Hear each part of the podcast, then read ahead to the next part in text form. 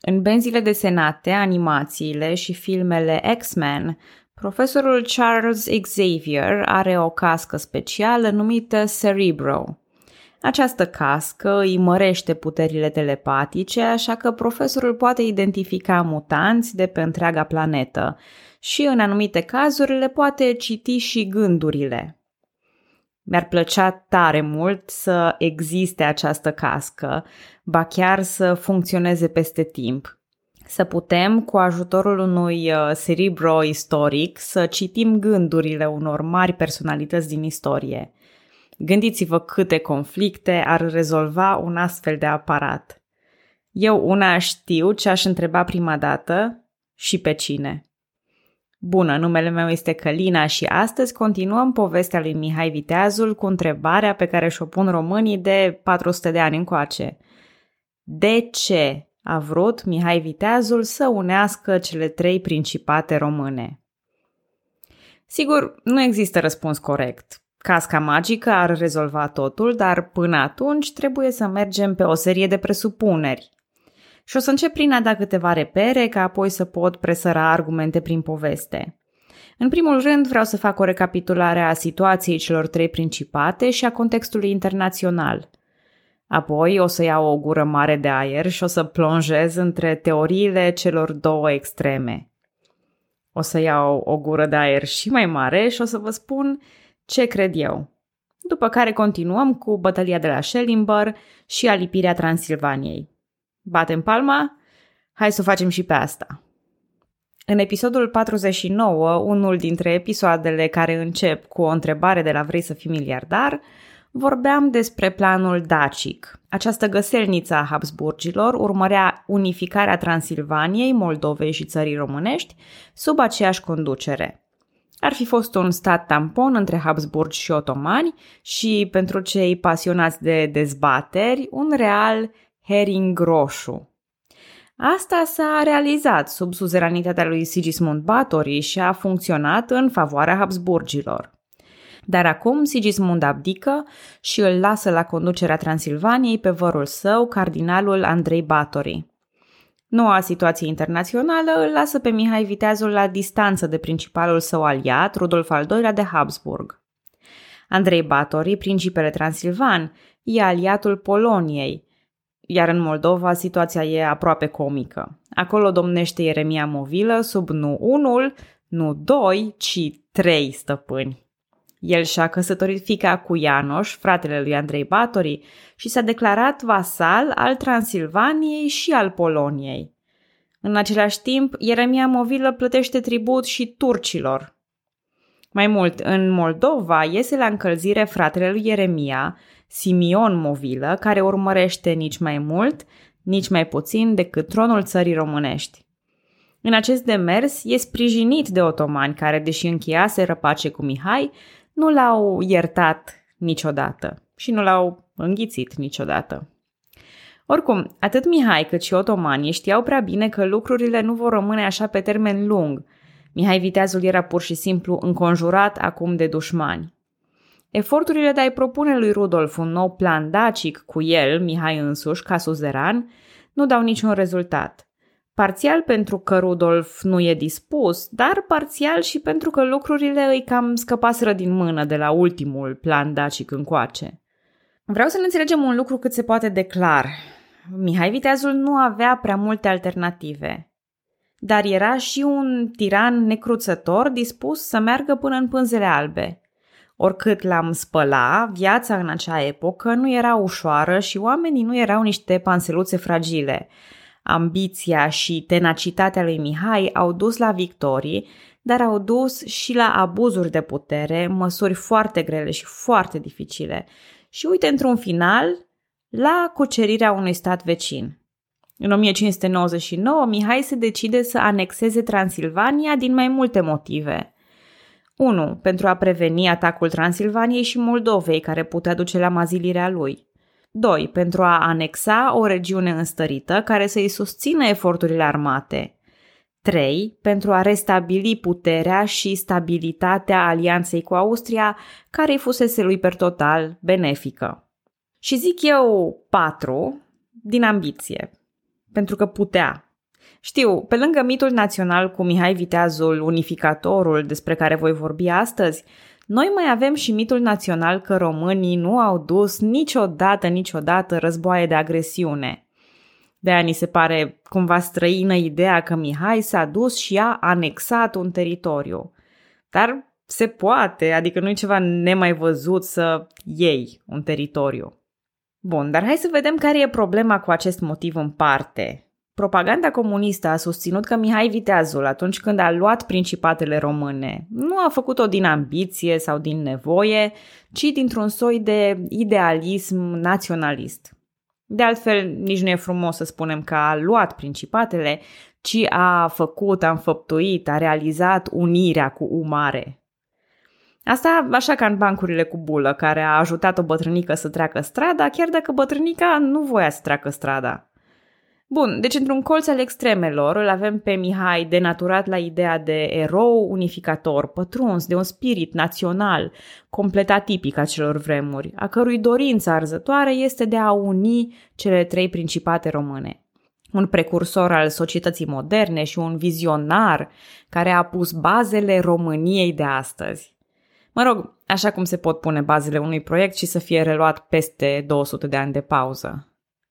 Unul dintre argumentele principale, acela cu pohta ce-a pohtit-o, Mihai, este o extrapolare grosolană și dovedită ca fiind o denaturare a adevărului. Oh, dar, uh, din păcate, nici în celălalt colț extremist lucrurile nu stau mai bine. În cealaltă extremă avem tot un Mihai denaturat. Valul negativist din anii 90, căutând să se distanțeze de propaganda comunistă, a tăiat aripi cu un pic prea mult zel. Așadar, în extrema cinică, negativistă, tristă, domnitorii medievale au fost niște fraieri care își ardeau singur recoltele, pupau haina sultanului pentru firimituri și niciunul n-a făcut niciodată nimic bun. Cine? Mihai Viteazul? Ăla n-a unit pe nimeni, că nici măcar nu era conștient că în Transilvania și în Moldova sunt tot români. A fost o brută care pur și simplu căuta pământ și resurse. Eu cred că adevărul e undeva la mijloc. Când spun că Mihai avea ambiție și că a invadat Transilvania și Moldova, nu spun că le-a cotropit. Dacă Mihai urmărea pur și simplu resurse și-ar fi jefuit vecinii, nu i-ar fi luat drept vasali, iar acel argument cu pohta ce-a pohtit-o se referă tocmai la asta. O pohtă este în limba de atunci o cerere, nu o dorință, nu o poftă. Pohta sau cererea lui Mihai din documentul citat este aceea de a primi domnie ereditară în Moldova. Avea un plan pe termen lung, Apoi, în mod sigur, era conștient că în principatele vecine e o cultură similară, aceeași religie și aceeași limbă. Mihai Viteazul nu era un erou idealist, pentru că nimeni nu-și permitea în epocă să o ardă idealist. Dar era, în opinia mea, un om inteligent și cu o mare capacitate de înțelegere a lucrurilor. Dacă n-ar fi fost, n-ar fi fost bun nici la strategie militară. Așa că, până și fără casca magică de citirea gândurilor, eu pun pariu că există un sâmbure de adevăr în mitul unificator. Nu știu cât de mult, dar există ceva. Poate nu ideea de națiune, dar uh, cu siguranță cea de apropiere. Și poate că am vorbit prea mult, iar opinia mea nu e avizată. Mai subliniez încă o dată că nu sunt istoric. Dar nici nu încerc să conving pe nimeni de nimic dincolo de poziția mea și dincolo de poziția voastră în această dezbatere, indiferent de intenția din spate, suntem la un moment important din istoria României. Așa că gata cu deciziile, gândurile și dilemele istorice să trecem la acțiune. Inițial, Mihai joacă o carte de falsă siguranță. Își declară prietenia și vasalitatea față de Andrei Batori pentru a cumpăra timpul necesar mobilizării – Armata e adunată la Târgoviște și numără 13.000 de oameni, dintre care 4.000 erau mercenari și haiduci sârbi, bulgari și albanezi. Povestea acestora se găsește în episoadele anterioare. În paralel sunt trimiși soli la austrieci și otomani prin care îi asigură că mișcarea nu contravine intereselor acestor mari puteri. Rudolf era chiar încântat, iar otomanii au fost rapid convinși cu o șpagă substanțială. Apoi, deoarece se știe înconjurat de inamici, Mihai întărește hotarele, lăsând 5.000 de oameni sub comanda vornicului Dumitru. La Buzău și la Brăila, muntenii stau cu ochii ațintiți pe moldoveni. Acum, să nu vă imaginați că Andrei era ultimul fraier, iar Mihai desfășura toate astea fără ca principele transilvan să prindă de veste. Nu, Andrei află și chiar îi trimite un ultimatum, spunându-i lui Mihai să-și ia familia și să plece din țara românească. Dar Mihai refuză. Și înainte să ajungă solul cu răspunsul, domnul țării românești deja pornise spre pasul Buzău și peste Carpați. Dacă vă uitați pe o hartă, vedeți că e un ocol destul de mare pentru a ajunge la Schellimber, care e o localitate din zona Sibiului. De ce alege Mihai acest drum? Bineînțeles pentru a atrage aliați. Secuii își pierduseră mare parte din privilegii sub Andrei Batori, așa că aveau nevoie doar de un catalizator. Când Mihai trece prin secuime, le spune că atacul lui e sprijinit de Rudolf și le promite reinstaurarea privilegiilor. E, uite aici aș putea să spun că se vede destul de bine că acest conflict nu era unul etnic. Pentru că zis și făcut, secuii se alătură lui Mihai cu infanterie și artilerie. Mai apoi a obținut sprijinul sașilor din Brașov și a continuat marșul prin țara Făgărașului. Între timp, o altă coloană a armatei, condusă de banul Udrea, Baba Novac și frații Buzești, apare pe o altă rută prin Valea Oltului. Cele două contingente muntene fac joncțiune la Tălmaciu pe 25 octombrie 1599. Mihai are la dispoziție aproximativ 20.000 de oameni și 18 tunuri. Andrei Batori e luat prin surprindere mai ceva ca autoritățile când ninge iarna. Asta pentru că principele Transilvaniei nu e nici de meserie, nici nu se așteaptă la o asemenea eficiență din partea lui Mihai. Mult timp a sperat să mai primească întăriri, dar în dimineața lui 28 octombrie, când vede că Mihai Viteazul chiar înaintează pentru a lua Sibiul, e nevoit să iasă și el la înaintare. Sibiul e un punct strategic important de unde poate fi controlată Transilvania. Și, pe cinstite, bătălia se dă pentru Sibiu, chiar dacă se dă la Schellimber, o localitate aflată un pic mai la sud. Principele Transilvaniei e în inferioritate numerică, având 16.000 de oameni și dispuși nefavorabil. Noaptea dinainte fusese grea pentru ambele tabere, vremea fiind rece și ploioasă. Într-o ultimă încercare de a scăpa fără luptă, Andrei Batori trimite un diplomat pe nume Germanico Malaspina pentru a-l convinge pe Mihai să se retragă. Bineînțeles, Malaspina nu are niciun succes. Dovedind iarăși că fostul cardinal nu prea are ce căuta pe câmpul de luptă, sursele istorice spun că Andrei l-a luat în serios pe Mihai abia după întoarcerea lui Malaspina. Pur și simplu a crezut până atunci că Mihai blufează – dar Mihai era acolo pentru o bătălie și în sfârșit asta e clar pentru toată lumea. Bătălia începe la ora 9 dimineața cu un schimb de focuri de artilerie. Deși erau amplasate bine din punct de vedere strategic, cele 18 tunuri ale lui Mihai Viteazul fuseseră calibrate greșit. Răspunsul lui Andrei vine cu 40-50 de tunuri reglate corect.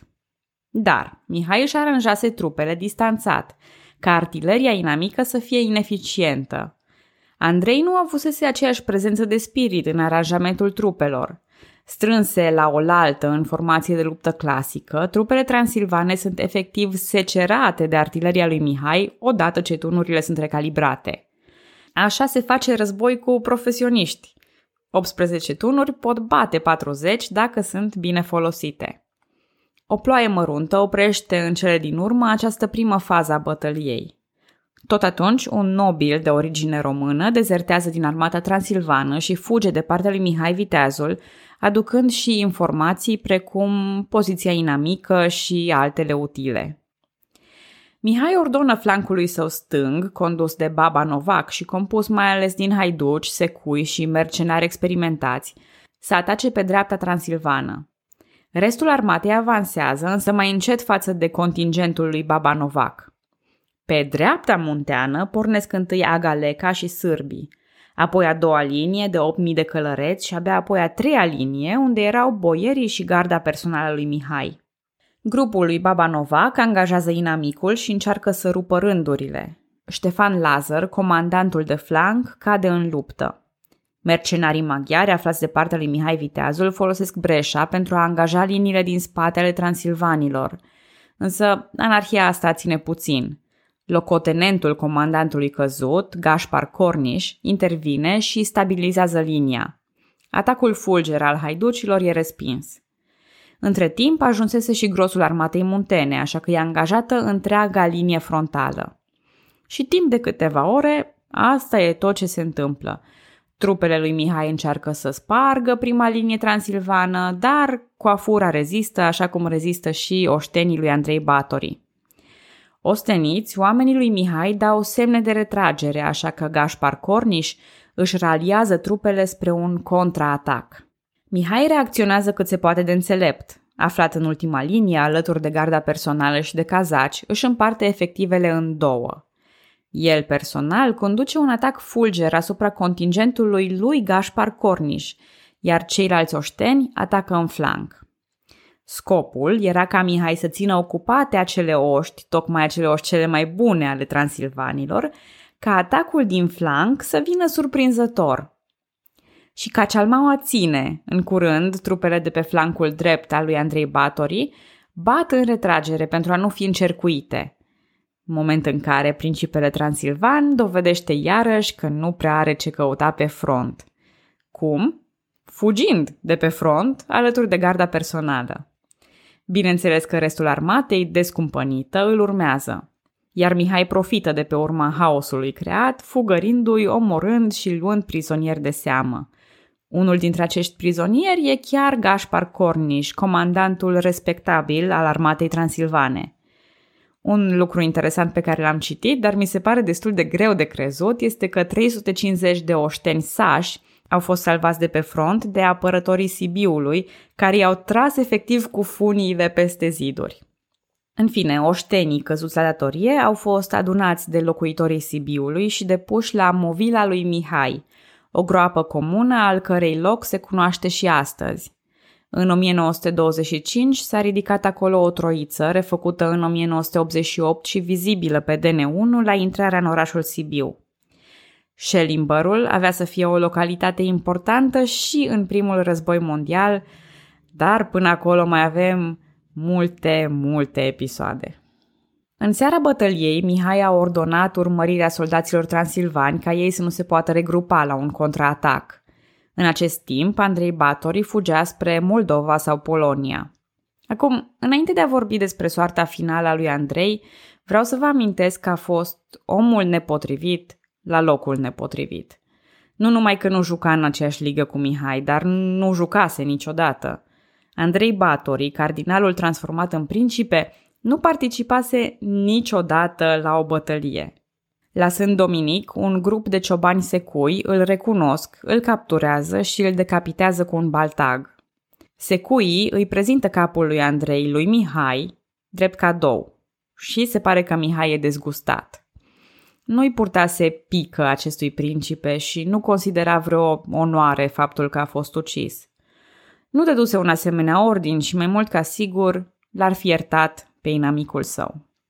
Unul dintre momentele mele preferate din istorie, în sensul în care îmi provoacă foarte multă emoție, e acela în care Cezar primește capul lui Pompei.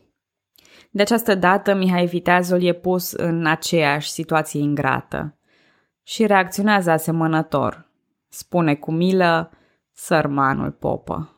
Apoi ordonă să fie pus capul înapoi împreună cu trupul și expediat trimisului papal Malaspina. În mod ironic, cardinalul va fi îngropat în catedrala Sfântul Mihai din Alba Iulia. Între timp, nobilimea transilvană prinde de veste că Andrei Batori a fost învins, Dieta adunată la Alba Iulia decide de urgență alegerea lui Mihai Viteazul drept voievod și principe al Transilvaniei.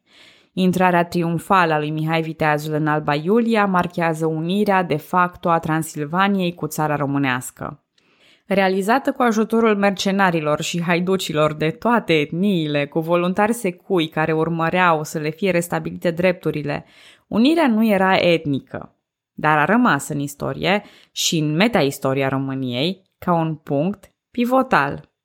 Și să-i dăm cezarului ce al cezarului sunt câteva aspecte care arată a unire mai mult decât acea vasalitate sub Sigismund Batorii. Mihai negocia deja ca urmașilor lui să le fie recunoscut dreptul asupra Transilvaniei. Iată ce spune cronicarul maghiar Istvan Samosközi. Citez.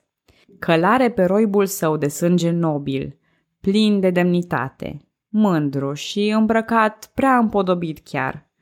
A pus stările să jure credință, întâi împăratului, pe urmă lui însuși și apoi fiului său. Am încheiat citatul. Să se poată înfăptui aici o dinastie? Eh, să ne facem că nu știm finalul și cu asta basta. O să închei acest episod aici. Deși povestea lipirii Moldovei e destul de scurtă, țin la simetrie. Cu siguranță în viitor va exista un episod în care alte două principate, fără al treilea, vor juca Hora Unirii. Așa că povestea alungării lui Ieremia Movilă rămâne pe data viitoare. Vă mulțumesc că ascultați istoria României și mai ales saga lui Mihai Viteazul.